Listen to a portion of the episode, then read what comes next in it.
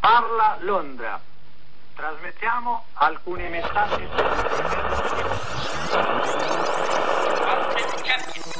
Zona infetta da partigiani.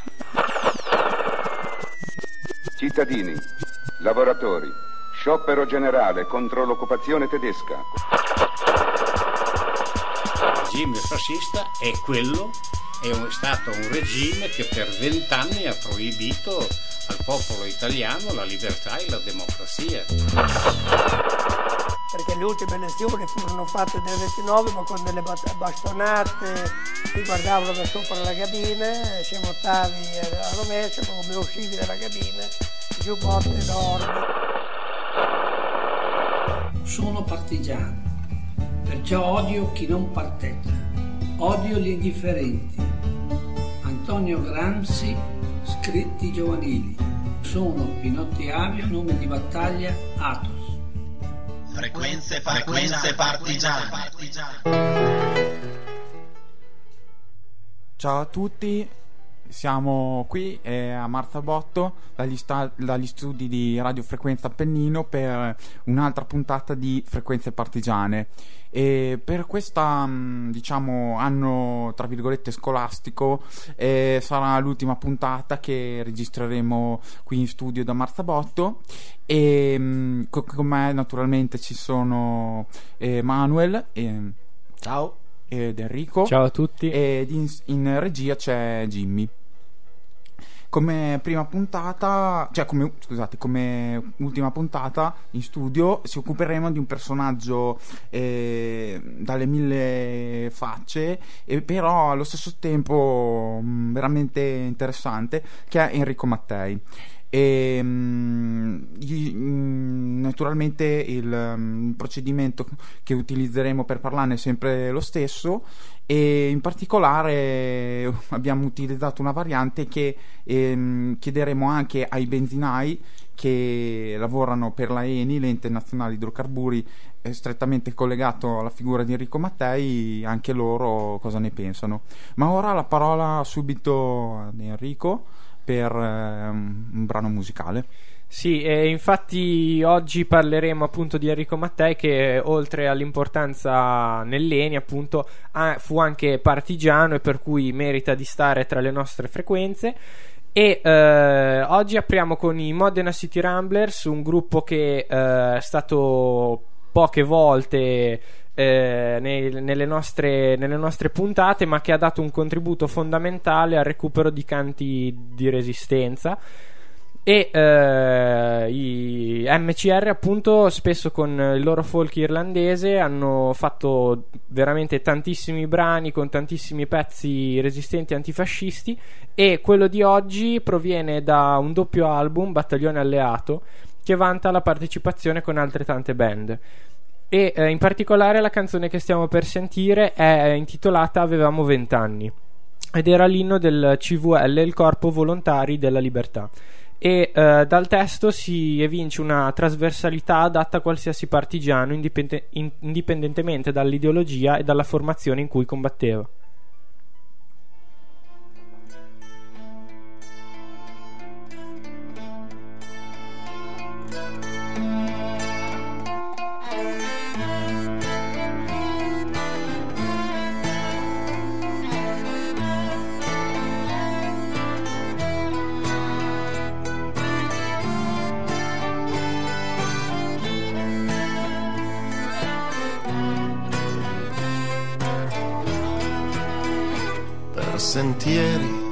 Segreti e per valli, senza casa, braccati e banditi, senza scarpe, affamati e inseguiti, senza cielo né nome né gloria, senza sole fra nebbie notturne scarpinando per monti e torrenti, noi puntammo a una sola vittoria, libertà per l'Italia e per noi.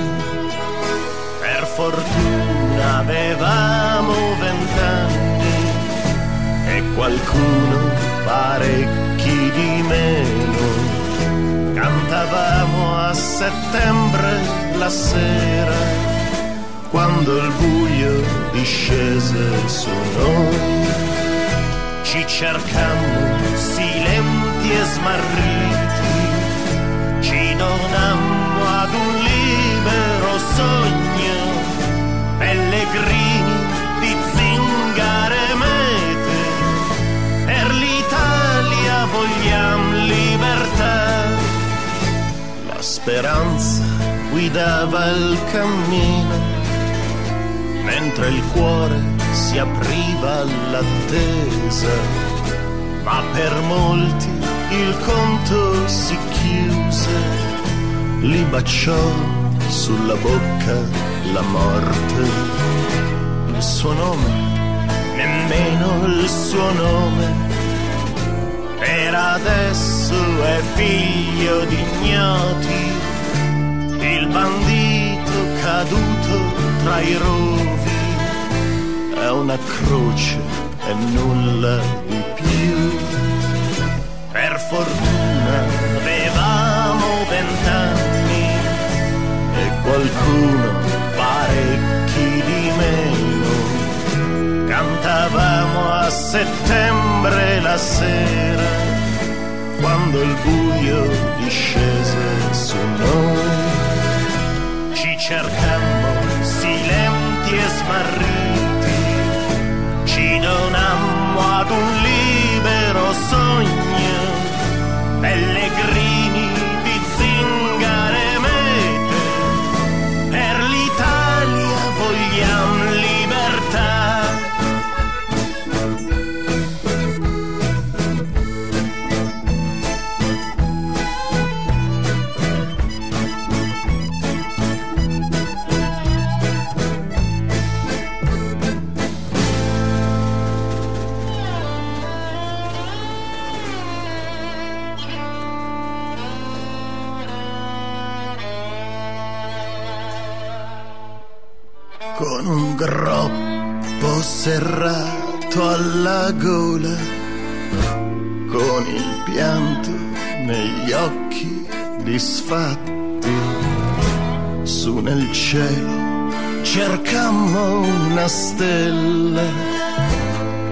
vestisse il futuro di luce. Mi sparasti, fratello, nell'ombra mi hai colpito, non conta perdono. Oggi ho vinto, gioisco e tu canti. Al mio fianco cantiamo libertà. Fortuna avevamo vent'anni e qualcuno parecchi di meno cantavamo a settembre la sera, quando il buio discese su noi, ci cercammo silenti e smarriti, ci donammo ad un libero sogno,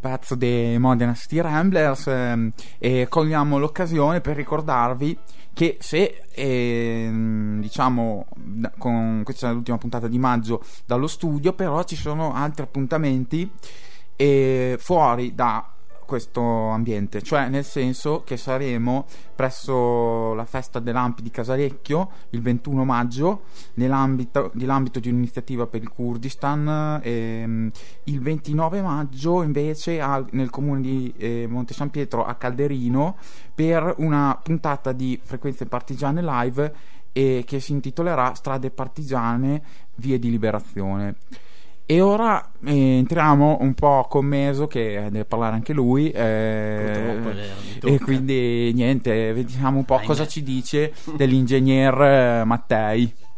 Ecco, ehm, Se ha studiato, no? Vediamo. in effetti non è stato facile, eh, cioè eh, è stato facile sicuramente reperire informazioni su Enrico Mattei perché ce n'è tantissime ovviamente, però non è stato facile eh, ricostruire tutta la sua vicenda perché appunto come, come ha, ha ben introdotto, hai ben introdotto te Michele prima, è un personaggio veramente dalle, dalle mille sfaccettature, appunto, eh, un, appunto un, un uomo di industria però un uomo anche di, di azione perché appunto è stato partigiano, quindi è un- una figura importante anche del mondo cattolico italiano e quindi eh, è sicuramente stata una figura eh, molto, molto importante per la storia del nostro paese.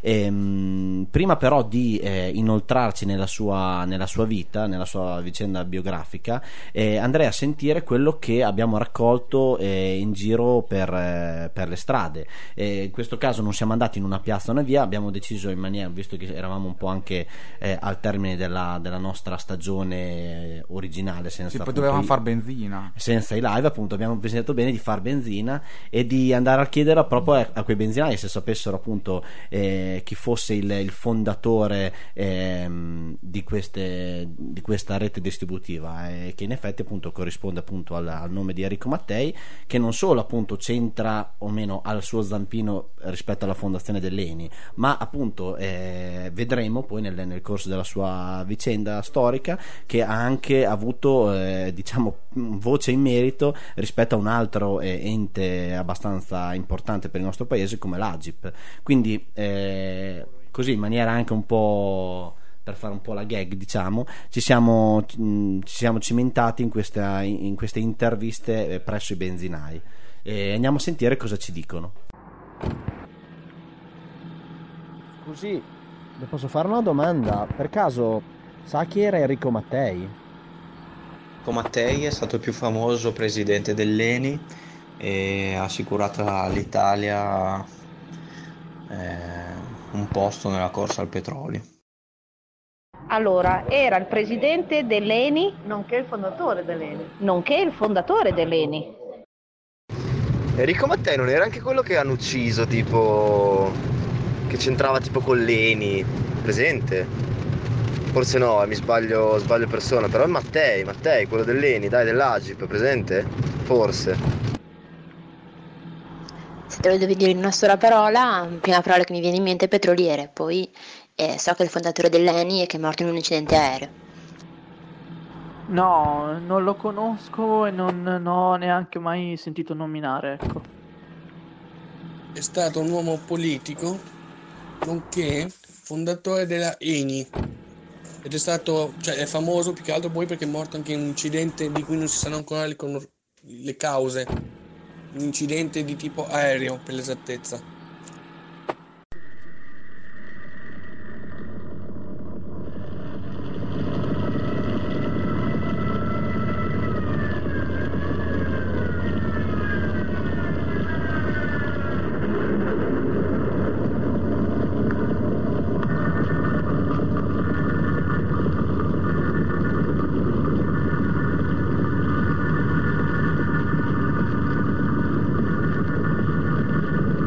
Beh, insomma, mi è sembrato tuono così forte. Sì, perché pioveva, ma non era tempo di temporale. E allora lei che cosa ha fatto? Beh, io cosa ho fatto? Eh, cosa ho fatto? Sono uscito davanti alla casa, sono corso sulla e ho visto il cielo rosso, bruciava come un, come un falò e le fiammelle scendevano tutti intorno. E io in principio credevo che era un incendio, ma poi ho capito che era un aeroplano. Allora è andato sul posto? Sono infilato gli stivali e sono corso verso il posto. Eh, ma c'erano le fiamme alte. Ecco, questo era mm, un, un piccolo estratto da un film che secondo noi, eh, almeno secondo me Michele, che ci abbiamo tenuto molto a, a metterlo, è un film imperdibile, no? Direi, cioè mm, eh, irrinunciabile se si vuole sapere, almeno so anche solo capire eh, l'importanza della figura di Mattei. E, mm, ecco, eh, già dal titolo però si capisce che eh, non è una storia semplice. Infatti, il titolo del film è Il caso Mattei di Francesco Rosi del eh, 1979 1972. Ecco, 1972, giustamente Michele ci tiene a precisare questa cosa, quindi mh, dieci anni dopo la morte di Enrico Mattei. E, mh, importante questo film, eh, appunto già dal titolo abbiamo detto il caso. Questo caso eh, appunto eh, è importante per noi proprio perché eh, fa riflettere sulla, sulla, sulla triste vicenda, soprattutto sull'epilogo della, della vita di Mattei, quindi su questa, su questa morte su cui purtroppo, come su tante, 爱咩？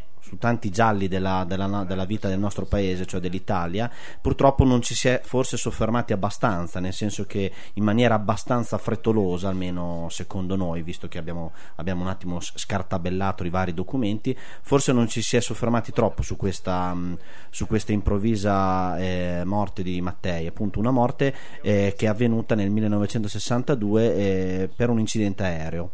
Su questo incidente aereo si aprono ovviamente tantissimi dubbi, interrogativi che purtroppo sono, pa- sono stati in parte diciamo, eh, disvelati, ma purtroppo non, eh, non, non conosciamo bene eh, il perché e il per come di, di come, come sia andata quella, quella sera eh, a Bascapè che è appunto il paese dove, dove cade l'aereo di Mattei.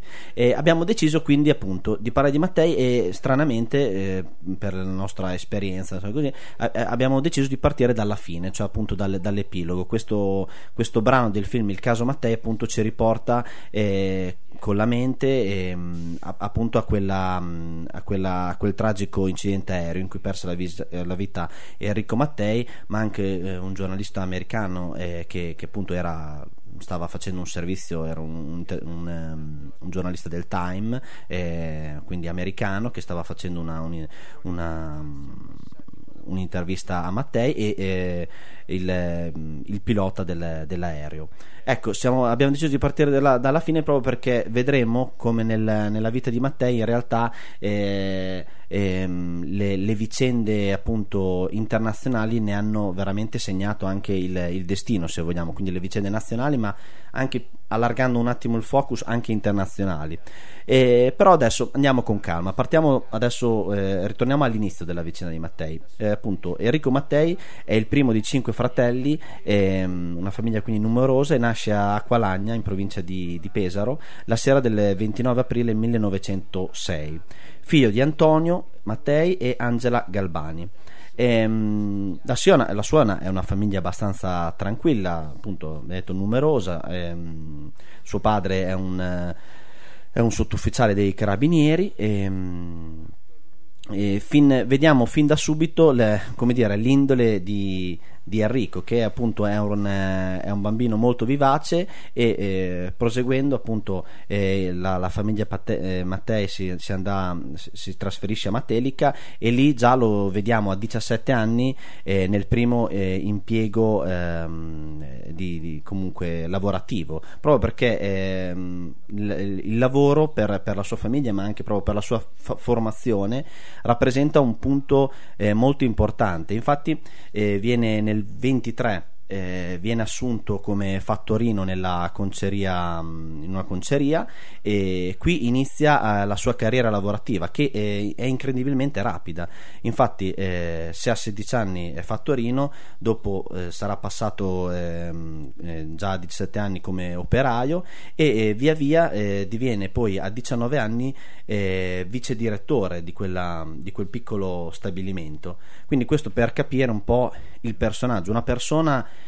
eh, dal piglio sicuro, decisionista e che eh, si, sub- si, mette subito in mostra con queste sue doti diciamo di, eh, di, di, di imprenditore di se stesso se vogliamo. E, ehm, quindi ehm, dopo nel, appunto eh, a seguito della, della, chiusura purtroppo della, della conceria eh, in concomitanza appunto della, della, crisi economica del 29 Mattei parte per il nord.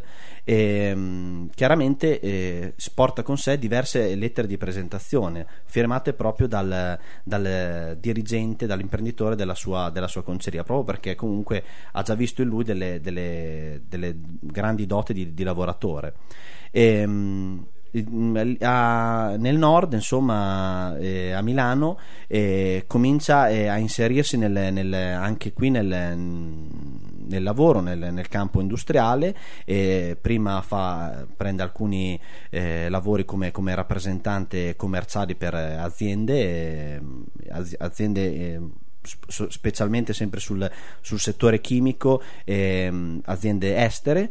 E, poi dopo nel, nel 31 eh, Mattei progetta di preparare in proprio eh, quei prodotti che andava appunto a, a smerciare come, come rappresentante commerciale eh, che erano però di aziende estere, quindi decide lui eh, di, di, investire su, di suo per, per, aprire una piccola azienda.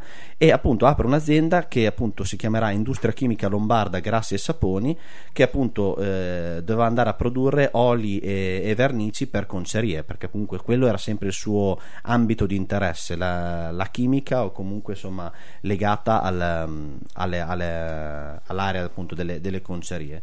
E quindi qui vediamo già nel 31 un Mattei che eh, diventa un piccolo imprenditore. E niente, io adesso mi fermo un attimo e mh, do la parola a Enrico che ci introduce un altro pezzo per per poi parlare della, del, del, della vita anche di Mattei dopo il, il 31. Sì, e il prossimo brano è degli Stormy Six, già pluricitati nelle nostre frequenze per il loro impegno anche sulla resistenza. E eh, questo brano è dedicato a un partigiano che portava lo stesso cognome di Enrico Mattei, che si chiamava Gianfranco. Gian- Gianfranco Mattei è il settimo brano dell'album Un biglietto del tram e era eh, Gianfranco Mattei era appunto un giovane professore scienziato che si laureò in chimica nel 1938.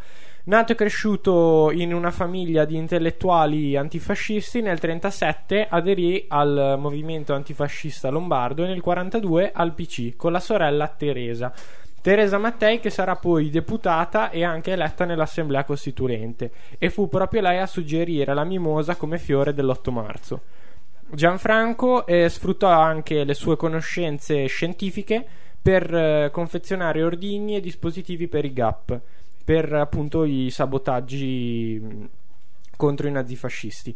E nel 1944 fu arrestato dalle SS di Pripke e in seguito fu eh, torturato e in queste torture gli vennero strappate le unghie e gli vennero anche iniettati dei farmaci che provocavano delle febbri altissime e eh, si impiccò poi nella cella per non rivelare i nomi dei compagni e l'indirizzo dei genitori nascosti.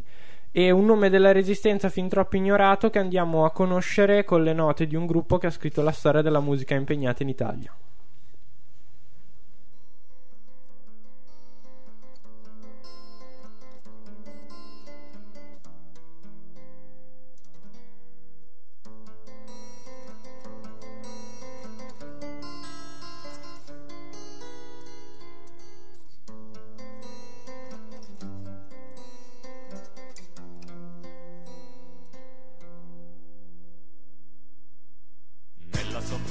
Via Giulia c'è un via vai. Strane visite notturne a Gianfranco Mattei. Metti nella sporta il barattolo è libero vai.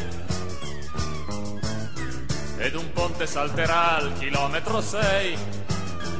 Gianfranco Mattei, la tua scienza è andata troppo in là, sulla cattedra non tornerai.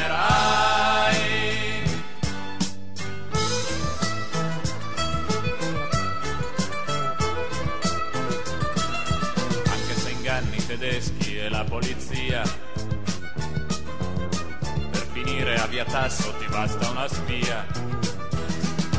E se per di più sei un comunista ed un ebreo, dalle mani dei nazisti ti salvi il tuo Dio. Gianfranco Mattei, la tua scienza è andata troppo in là. Gianfranco Mattei, sulla cattedra non tornerai.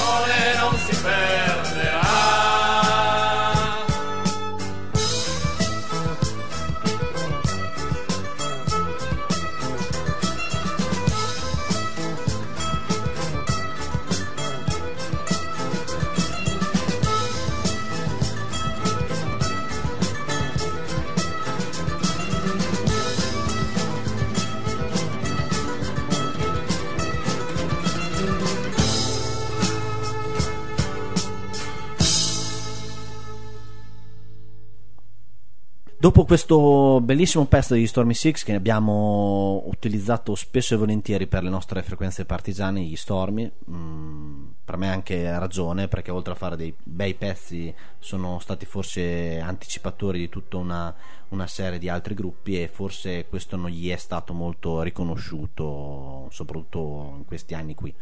E, bene torniamo al nostro Enrico Mattei. Appunto come dicevamo prima eh, il 31 è un anno abbastanza cruciale per Mattei perché qui inizia la sua mh, carriera di imprenditore con la sua piccola azienda che si occupa di, mh, di prodotti chimici saponi e altro e, mh, è importante perché qui appunto ehm, lui eh, fa un incontro abbastanza importante, eh, cioè nello stesso stabile dove abita eh, c'è un, un altro matedicese, perché appunto era il suo paese di origine materica, e, che appunto ehm, è Vincenzo eh, Boldrini.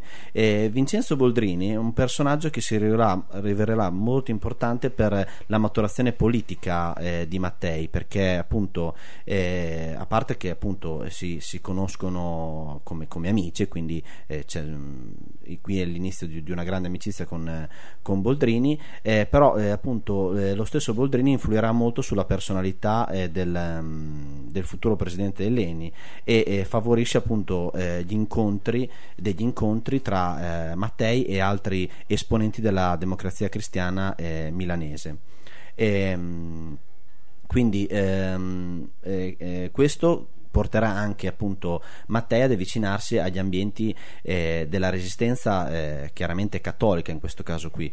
E ehm, vedremo poi più avanti come questo eh, farà in modo eh, di, di con- dare un po' anche una consapevolezza politica a, al giovane Mattei che eh, poi troveremo appunto nel, nel 1943 direttamente impegnato nel CLN di Milano ehm, che appunto qui eh, comincia ad avere nel 43 le sue prime fasi eh, attive, no? dopo una prima fase, l'abbiamo detto anche parlando di altre figure di, di importanti partigiani, no? dopo l'8 settembre 43 c'è il, lo sfascio delle varie istituzioni militari eh, italiane e, e appunto eh, prende avvio no? il, il, il, Comitato di Liberazione Nazionale, il CLN, e ehm, ne fanno, pe- eh, ne fanno parte ovviamente del CLN eh, i vari partiti del, della, della, resistenza, quindi il Partito d'Azione, il Partito Liberale, il Partito Comunista, eh, il PSUP e anche ovviamente la Democrazia Cristiana che eh, almeno a Milano eh, si raduna attorno a una figura eh, abbastanza centrale come quella di Galileo Var- Vercesi. E, ehm, appunto ehm, proprio eh, per sostituire la, la, la, figura di, di, Vercesi che verrà arrestato e fucilato. Eh, qualcuno appunto eh, all'interno della DC fa il nome eh, di Mattei affidando appunto a lui eh, appunto proprio questo suo piglio decisionista e anche eh, di, di un uomo dotato di, di azione e anche di, di, testa, di intelligenza, decide appunto di, di dare lui come di, dare il suo nome per, eh, per questo incarico, quindi per far parte del, del Comitato di Liberazione Nazionale a Milano. E, mh, ovviamente Mattei accetta e eh, compierà mh, pare- parecchie azioni, eh, anche a rischio della stessa vita, perché appunto essendo parte del CLN aveva eh, parecchie informazioni, quindi eh, organi- organizzato a Milano, almeno assieme alle, altri, alle altre forze mh, del CLN, parecchie azioni eh, partigiane. A tal proposito, eh, anche per avere un ricordo vivo de- del del Mattei Partigiano e abbiamo trovato scartabellando su internet eccetera una piccola una, un'intervista fatta da Sergio Zavoli eh, proprio in ricordo di Mattei un'intervista eh, a, a Rigo Boldrini eh, Bulo un comandante famoso per appunto eh, famoso in tutta Italia e comunque una figura anche leggendaria e in questo piccolo brano appunto Boldrini collega un po' il lavoro che Mattei ha fatto prima nella, lotta di resistenza, ma anche a quello che poi è il Mattei successivo. E se Jimmy ci dà l'ok, perfetto. Cercava di capire il mondo dell'oggi, si sforzava di comprendere la lotta dei popoli per l'indipendenza nazionale, il suo contributo di idealità e direi anche di aiuto al popolo algerino è significativo. E l'altro aspetto fu quello di considerare che questo patrimonio della resistenza italiana eh, doveva essere una base della coscienza civile del nostro popolo. E forse è proprio in base a questo orientamento generale che ha sostenuto nel 1961 l'esigenza di un grande raduno nazionale, non tanto per essere dei vanagloriosi combattenti, ma per ritrovarci, per fare un confronto di idee eh, e anche per testimoniare la nostra scelta continua nella lotta per la libertà e l'indipendenza. E quel raduno dei 100.000 come noi l'abbiamo chiamato fu organizzato a Torino, mi ricordo Mattei che stava scrivendo il suo discorso in una piccola hall d'albergo con un piccolo impermeabile perché il tempo fuori minacciava e alla tribuna ah, si presentò con questo testo che noi tutti valutammo come una testimonianza politica di grande valore, direi quasi anche velata questa testimonianza con una nota di tristezza, forse presago del futuro, non lo so. Ed è questo forse il ricordo migliore che ho rimasto. E questo era appunto Bulov che, che parlava del, di, del Mattei un po' partigiano che però chiaramente nel suo, nella sua opera poi dopo si ricorderà di, di, quello che aveva vissuto in quegli anni. Eh, il 26 ottobre del 1944 eh, fu catturato assieme a 30 persone, eh, Enrico Mattei, e fu trasportato alla caserma eh, di Como, dove appunto eh, eh, sarebbe stato interrogato. Grazie a un caso fortuito, un cortocircuito, riuscì a scappare eh, perché appunto ovviamente come dicevamo prima avendo un ruolo di primo piano era, eh, era un rischio appunto quello che lui potesse fare dei nomi eccetera. E quindi fu eh, come tanti altri fu eh, costretto anche a, um, a, mettere a rischio la sua stessa vita per, appunto, per la lotta di liberazione. E poi appunto nella primavera del 45 il comando alleato eh, lancerà l'offensiva finale il 21 aprile vedrà Bologna liberata e ehm, chiaramente e questo fu un periodo frenetico per, per, appunto, per il Comitato di Liberazione Nazionale.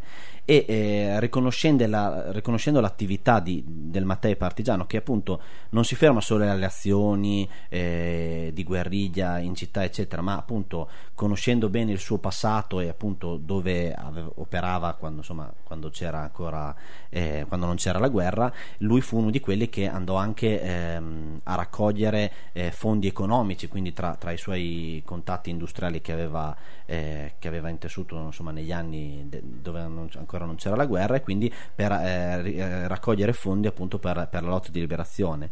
E assieme a questo, insomma, per tutto questo, eh, eh, gli fu riconosciuta la Bronze Star dal, dal generale Clark, il generale, di stanza, il generale statunitense, statunitense di stanza eh, in Italia, proprio per riconoscendone il valore eh, come eh, stratega e anche combattente eh, nella- durante la resistenza. E, mh, ecco. mh, a tutto- per tutto questo, appunto dopo, appunto, dopo il 25 aprile, finalmente li- l'Italia è liberata e eh, chiaramente si pone all'ordine del giorno del Comitato di Liberazione Nazionale, dopo la liberazione, cercare di ricostruire. Ed è qui che entra appunto in gioco la personalità forte e decisa di eh, Mattei.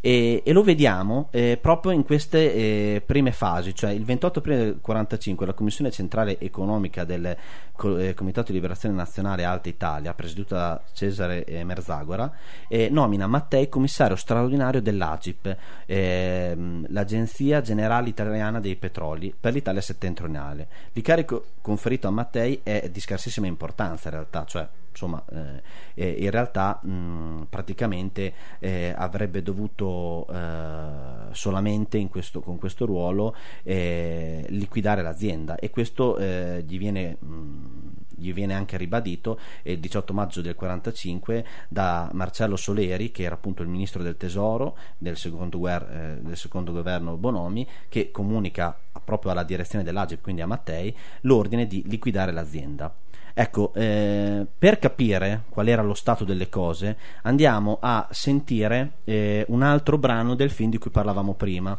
ehm, in cui appunto eh, viene, fatto, viene richiesto a, a- a- appunto a Enrico Mattei di eh, diventare il, il liquidatore dell'Agip. Non prima però di ricordarci di una figura importante che appunto nel film di, di Francesco Rosi eh, interpreta lo stesso Mattei, ovvero Gian Maria Volontè.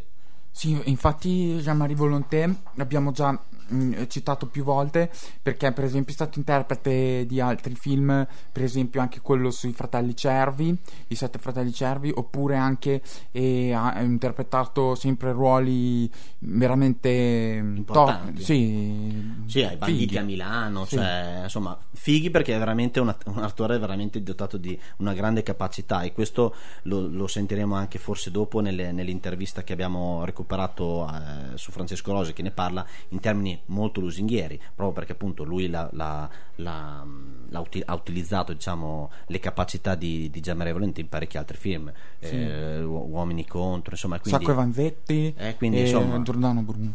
que- quindi ecco, eh, per capire appunto la, la duttilità ma anche la bravura di questo attore che anche qui, non per ripeterci sempre, però che forse non è che eh, eh, viene così tanto ricordato insieme ai vari mostri sacri che abbiamo nel cinema italiano, però Gian Maria Volonté non è che si sente, forse questa la dico con un tono di cattiveria, forse per la sua scelta politica abbastanza eh, decisa e importante, eh, cioè a favore del, del Partito Comunista o comunque della, della sinistra. E niente, ehm, andiamo a sentirci questo piccolo brano del, del film. Mi serve un milione. Ma lei non può offrire nessuna garanzia alla banca. E non ne basta l'Agip. È un'azienda dello Stato. Ma l'Agip la stanno liquidando. Vorrebbero. Io no. Ma mi meraviglio di lei. Vogliamo tenere in piedi un'eredità fascista. Quattro impianti che fanno ridere. Il mito del metano è un bluff della propaganda di Mussolini. Senta, senta. Lei, qualunque evento abbia soffiato, è sempre rimasto seduto dietro quella scrivania. Certe cose non stanno bene in bocca a lei. Le lasci dire a me. E fu in quell'occasione, in quel momento, che Mattei, disperato, non voglio dire disperato, ma alla ricerca di tutti gli appoggi possibili, venne anche a Roma. E il governo di Roma, oddio, il governo di Roma per lui, per Mattei, era naturalmente eh, l'amico Parri che era andato a finire alla presidenza del Consiglio. E per me il problema, devo dire, devo, devo confessare, non, non fu semplice. Vi era un impegno, un impegno di governo, Vi era di questa pressione degli alleati si manifestava attraverso l'autorità della quale non, non potevo non tenere conto. Io rappresentavo un paese che purtroppo era trattato come un paese vinto, che purtroppo doveva eseguire un armistizio, un armistizio pesante, che domandava ogni giorno un'interpretazione non fiscale di questo armistizio, ma che mi poneva in condizioni non facili nei riguardi degli alleati stessi. Fin quando non ho avuto questa certezza, è stato anche legittimo dire che le trivelle dell'Agi trivellavano soltanto il bilancio dello Stato. Ma adesso si sa che a Caviaga c'è un enorme giacimento di metano. Se l'Italia non si è mai industrializzata come gli altri paesi d'Europa perché mancava di ferro e di carbone. Il metano sostituisce il carbone. Può cambiare la faccia dell'Italia. D'altra parte, eh, come si faceva a essere sicuri che la, la, la decisione di non liquidare fosse buona e che non fosse meglio quella che sostenevano anche dei, dei, dei colleghi di governo, colleghi di parte liberale, che per un principio di carattere generale erano contrari a queste concessioni che nel passato si erano rivelate come, come ho detto, parassitarie. So, so, so, so, so anche questo. Ho parlato con tutti e si sbagliano perché non conoscono il problema e ripetono quello che leggono sui giornali, ma i giornali difendono degli interessi. L'AESO, per esempio, ha chiesto in concessione l'intera pianura padana. Perché la vuole se non c'è niente? Perché la Edison offre 60 milioni per comprare l'Agip? Che cosa se ne fanno di questo carrozzone fascista? Glielo dico io che cosa se ne fanno. Questi sanno benissimo che cos'è il metano e quanto ce n'è. E lo vogliono tirare fuori loro, senza avere concorrenti tra i piedi. Soprattutto se si tratta di un'azienda dello Stato.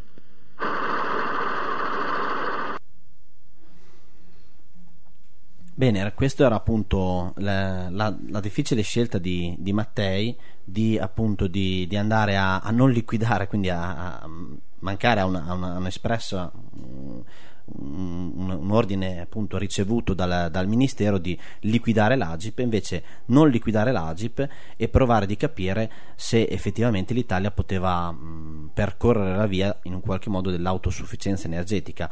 Non sono anni facili questi, appunto eh, l'Italia viene dalla guerra, doveva andare a ricostruirsi, quindi eh, il fatto che ci fossero eh, importanti aziende eh, statunitensi comunque straniere che volessero in un qualche modo investire in un'azienda che non aveva nessun futuro, da quello no, si, si evince anche dal, dal dialogo che, che Mattei in questo caso interpretato da Gian Valerio Volonté, fa con eh, rappresentanti del, dello Stato, si capisce cosa si pensava delle, dell'Agip, quindi un ente senza nessun futuro.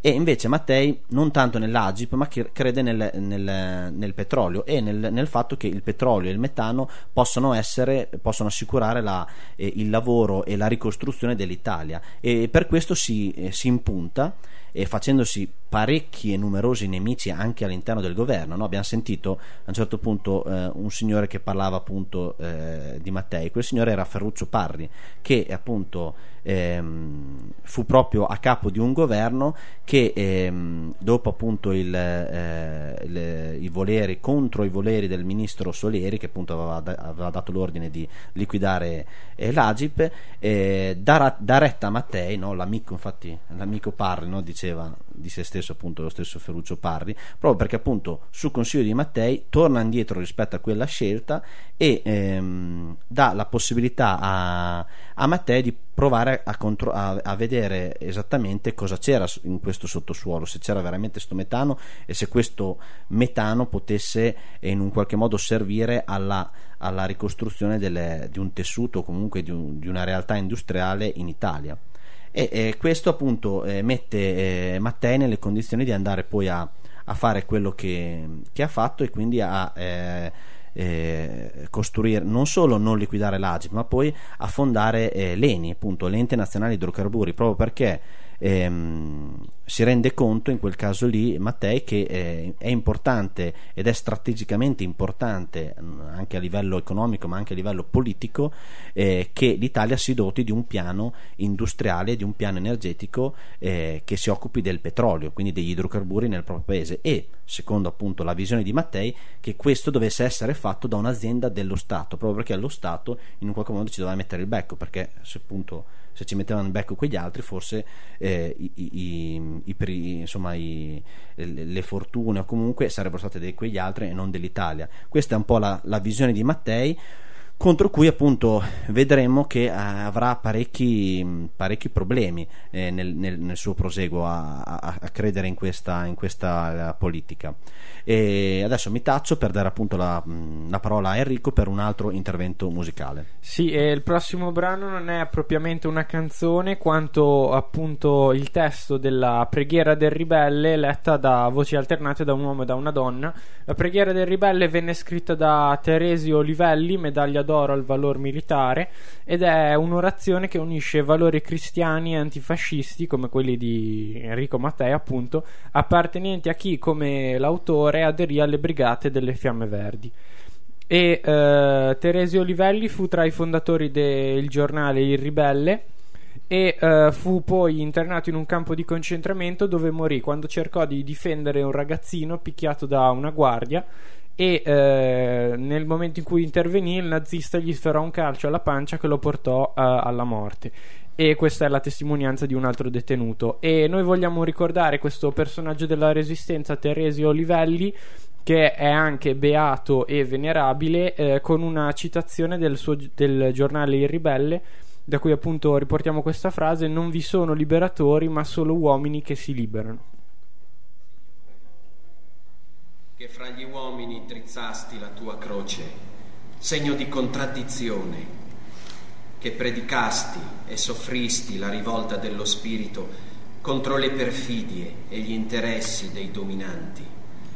La sordità inerte della massa a noi oppressi da un gioco oneroso e crudele che in noi e prima di noi ha calpestato te, fonte di libere vite, dà la forza della ribellione.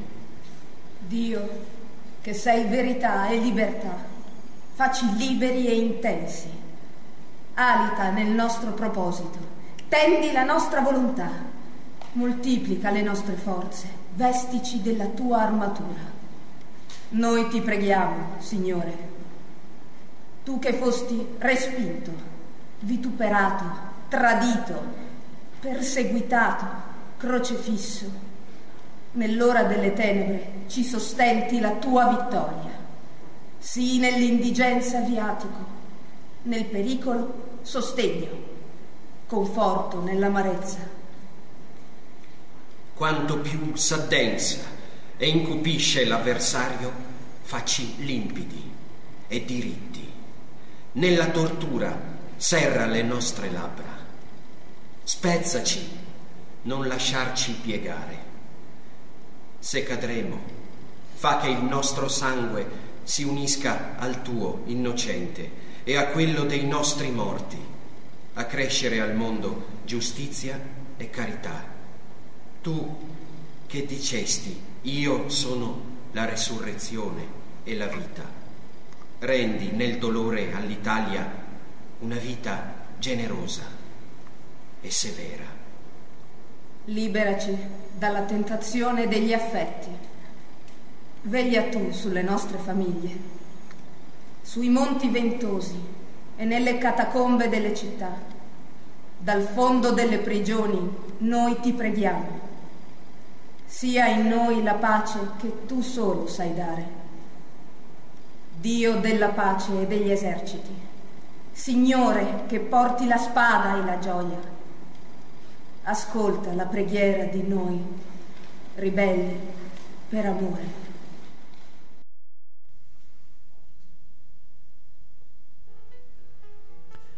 E dopo questo brano particolare, eh, forse ne- nelle nostre frequenze non si è mai sentito un, un brano di questo, di questo tipo, ma è bello anche perché appunto questo ci porta a dire che la lotta di liberazione non fu una lotta di parte o di una sola parte, ma fu eh, unì veramente eh, italiani dalle diverse estrazioni e ideologie. Quindi eh, ci siamo proprio ci abbiamo tenuto a parlare di Mattei al di là de- del personaggio che è, ma anche perché appunto rappresenta una, una un- una parte importante anche della resistenza cioè quella cattolica, non che non abbiamo mai parlato di, di cattolici, eh, però forse di una figura così importante non avevamo mai parlato.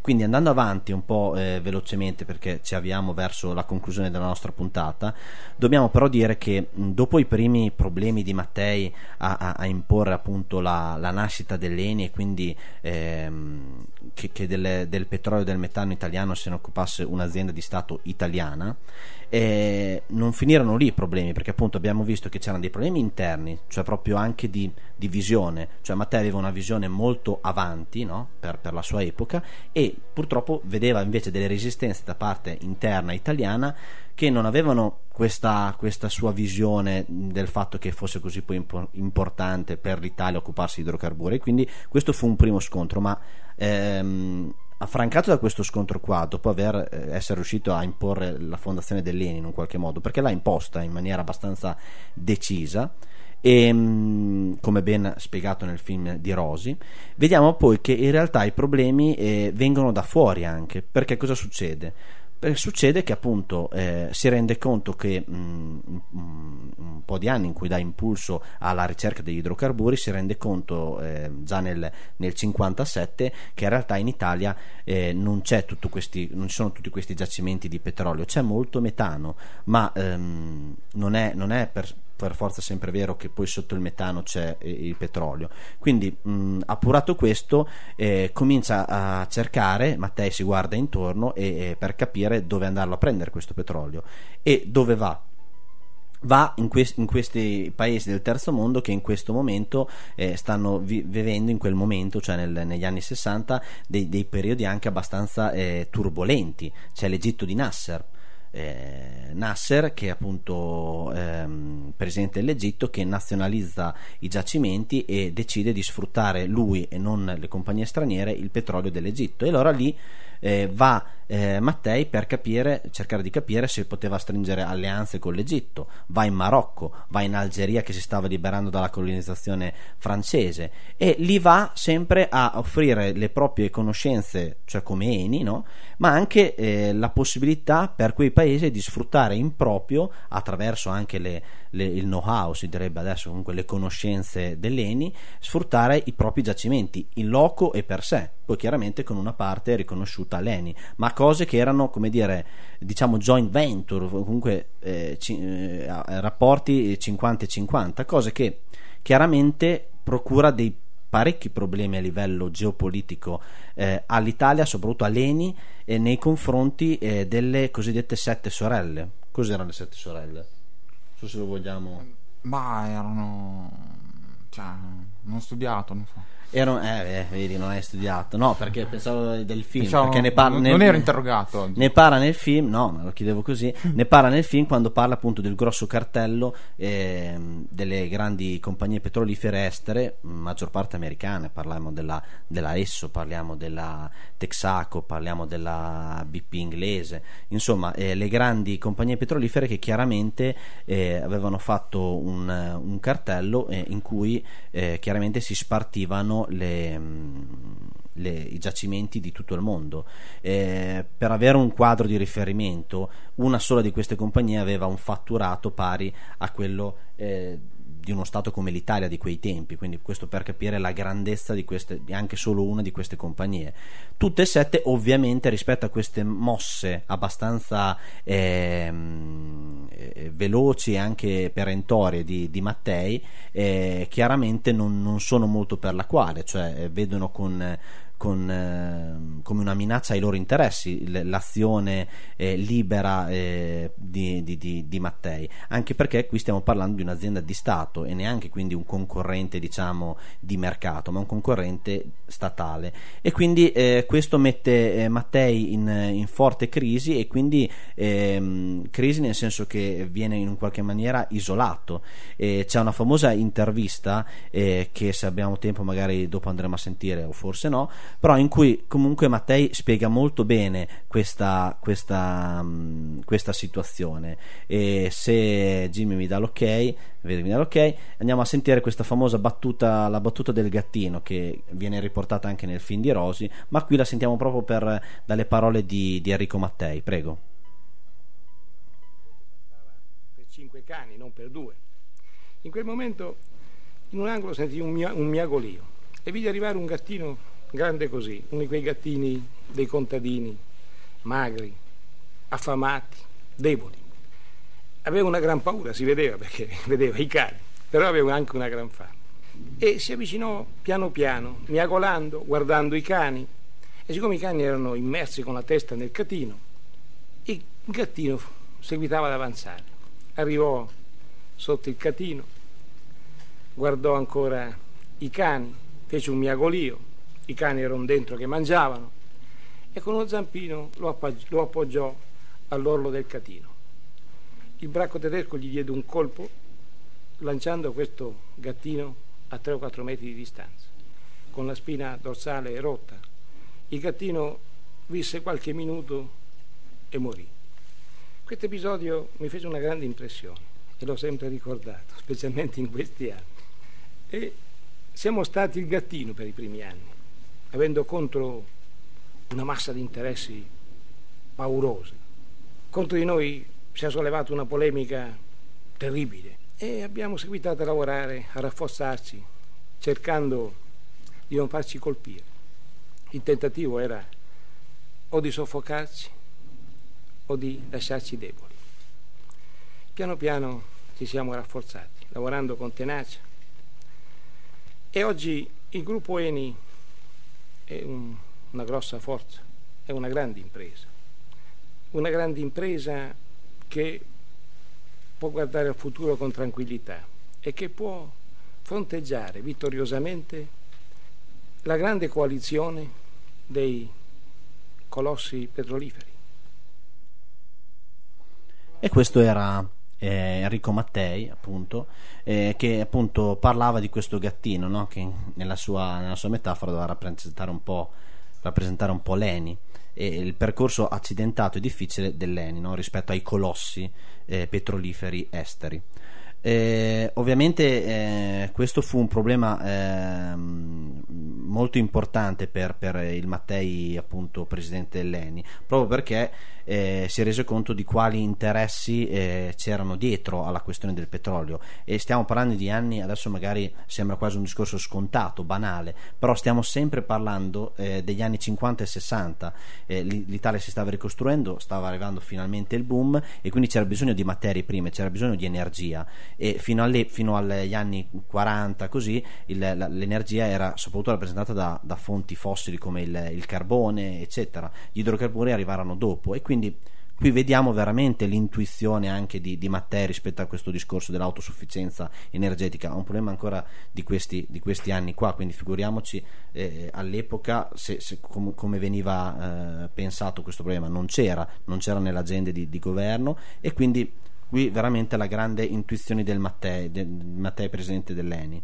Ovviamente abbiamo capito quindi i problemi quali sono, ci sono interessi economici molto forti in atto, ma ci sono anche, e qui purtroppo non possiamo parlarne in maniera approfondita perché eh, ci sarebbe da aprire un mega capitolo, problemi enormi a livello politico rispetto alla questione dello sfruttamento eh, del petrolio, ovvero appunto quando Mattei va nei paesi eh, mh, eh, in via di sviluppo e nel terzo mondo a eh, stringere accordi, ovviamente eh, lui lavora anche con con eh, governi ehm, che si sono appena o da poco o stanno combattendo contro la colonizzazione eh, dei paesi occidentali. E questo chiaramente gli attira le, le, mh, gli strali e comunque le critiche eh, di mh, parecchie eh, fazioni politiche, anche della stessa democrazia cristiana, eh, dove lui era dentro, abbiamo detto anche dopo la guerra di liberazione, lui comunque era sempre un rappresentante della democrazia cristiana, si candidò anche nel 48, però ovviamente questo suo,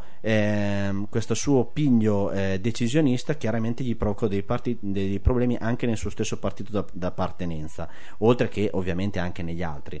Mm, una delle ultime cose che riuscì anche a fare era stringere accordi o comunque provare a, a interloquire anche con la Russia, con l'Unione Sovietica e anche questo per una rappresentante della, della democrazia cristiana non era assolutamente facile. Stiamo parlando della guerra fredda di, del pieno periodo della guerra fredda. Quindi anche qui eh, una, la disinvoltura con cui Mattei, eh, Mattei, si muoveva nello scenario internazionale nel, nella, nella, geopolitica di quegli anni che era molto complesso come, come sistema. Tutto questo chiaramente va ehm, a metterlo in una posizione sicuramente eh, non facile e non facile in Italia come nel, nel mondo.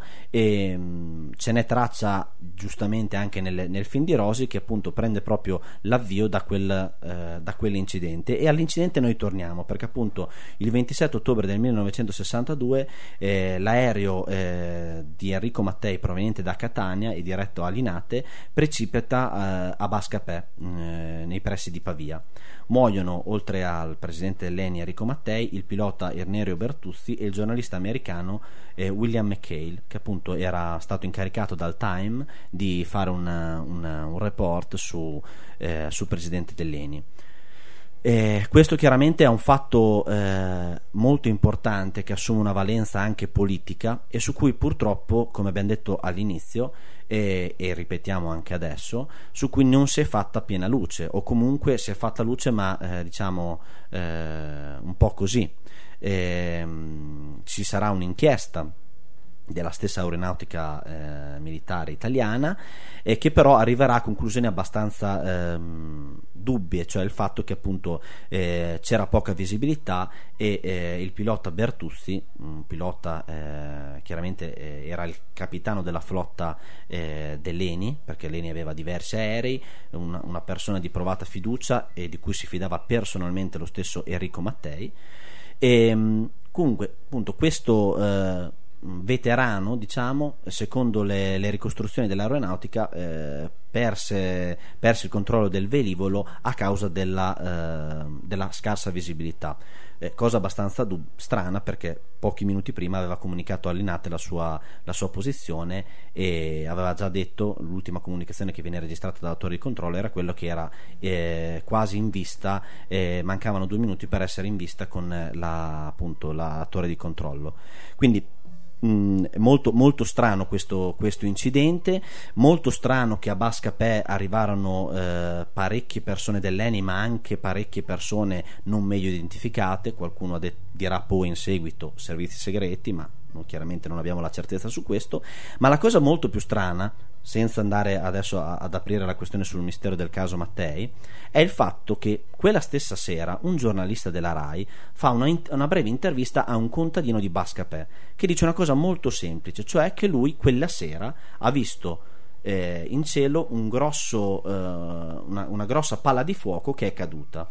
Ora, quando dice così, viene quasi naturale pensare al fatto che ci fosse stato uno scoppio su quest'aereo, da lì la palla di fuoco, e poi che questo aereo fosse caduto. Non che l'aereo è caduto e poi dopo chiaramente fa l'incendio, eccetera.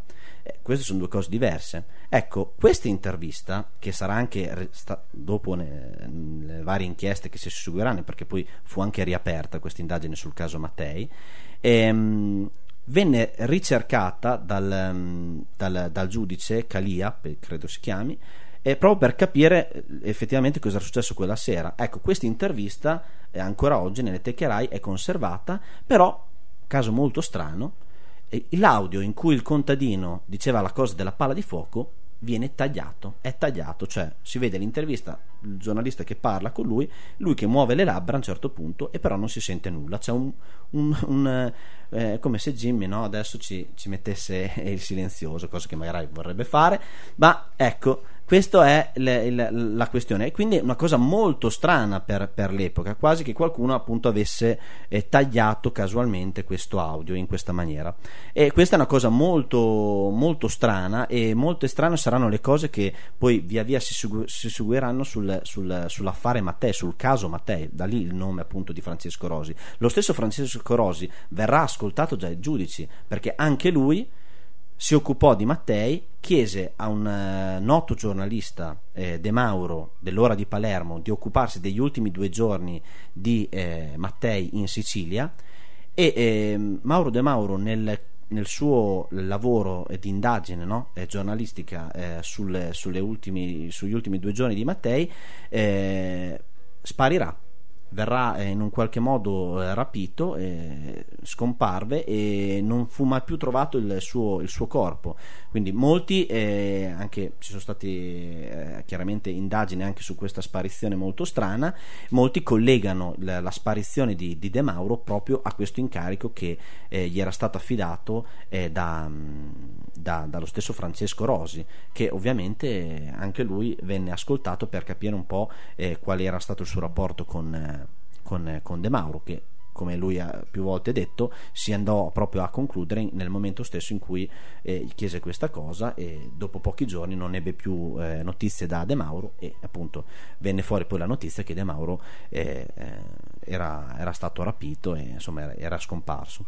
Quindi questo per capire che mh, attorno alla figura di Mattei, attorno a questa questione c'erano parecchi interessi e eh, sulla, sulla sua morte purtroppo eh, a tanti anni di distanza non si riesce ancora ad avere eh, delle certezze. L'unica cosa che è stata stabilita in sede di, di- di- di processi, eccetera, è che in un qualche modo quell'incidente appare verosimile che eh, sia stato causato eh, da, da- insomma, che ci sia un dolo dietro quell'incidente. Però ecco, noi ci fermiamo qui perché appunto non siamo investigatori né tantomeno giudici e quindi ci fermiamo qui. Ora diamo la parola a Enrico per che ci introduce un altro brano. Sì, e adesso sentiamo un'altra frenetica ballata della band veneta Italco, già ospitata innumerevoli volte nella nostra trasmissione.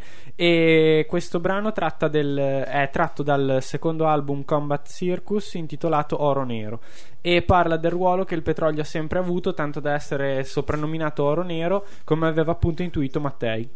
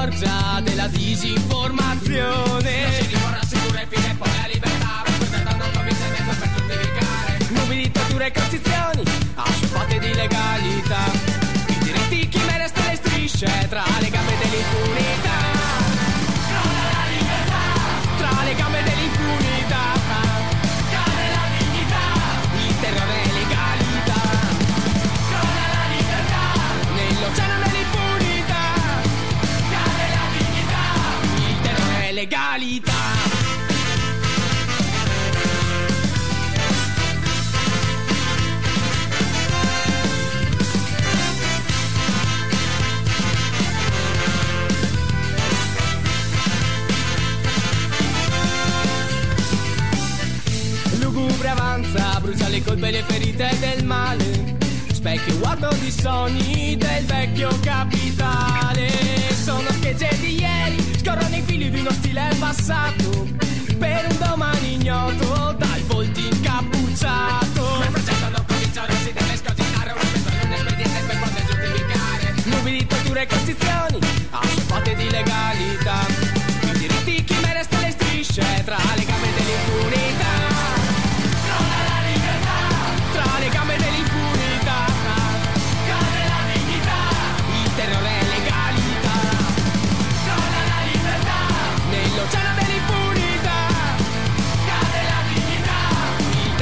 Legalità.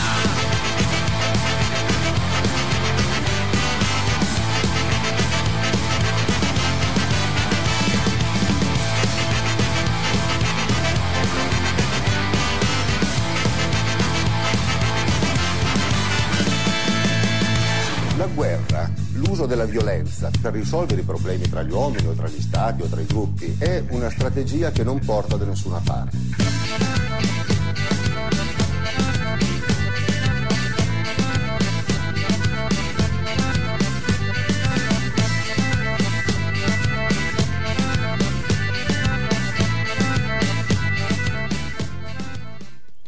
E siamo in chiusura, appunto vi salutiamo dalla sede di Marzabotto, vi aspettiamo il 21 maggio, sabato prossimo, alla festa eh, di Casalecchio e la domenica dopo a Calderino per eh, l'ultimo Frequenze Partigiane Live. E adesso l'ultimo intermezzo musicale, un brano che potrebbe sembrare inappropriato fuori luogo per il sound e il nome della band, infatti loro sono i Bloody Riot rivolta insanguinata, ma la prima band, una delle prime punk band hardcore della capitale, attiva dai primi anni 80 e ne ascoltiamo un brano presente nell'album I Bloody Riot non moriranno mai e intitolato Il combattente. Lo dedichiamo alla scelta di Enrico Mattei di diventare partigiano e proporre questo pezzo vuole essere anche un omaggio al leader della band Roberto Perciballi nonché frontman e ultimo membro ancora in attività del gruppo originale e che è venuto a mancare il 20 marzo scorso all'età di 52 anni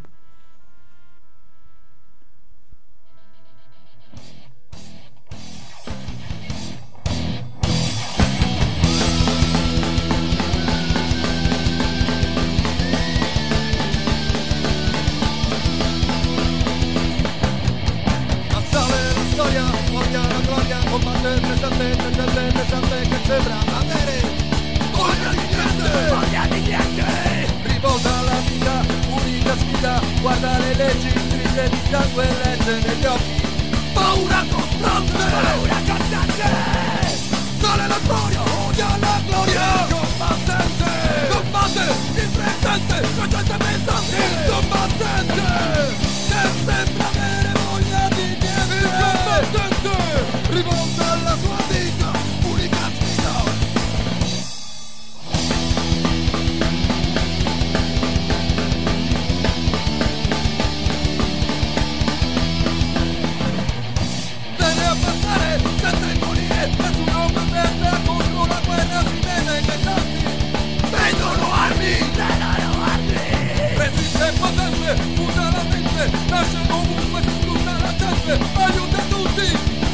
combattente Ma sarà la storia, odia la gloria. Il combattente. Combatte il presente Presente presente Il combattente. Che sembra avere voglia di niente. Il combattente. Rivolta la sua vita. Unica sfida. Il combattente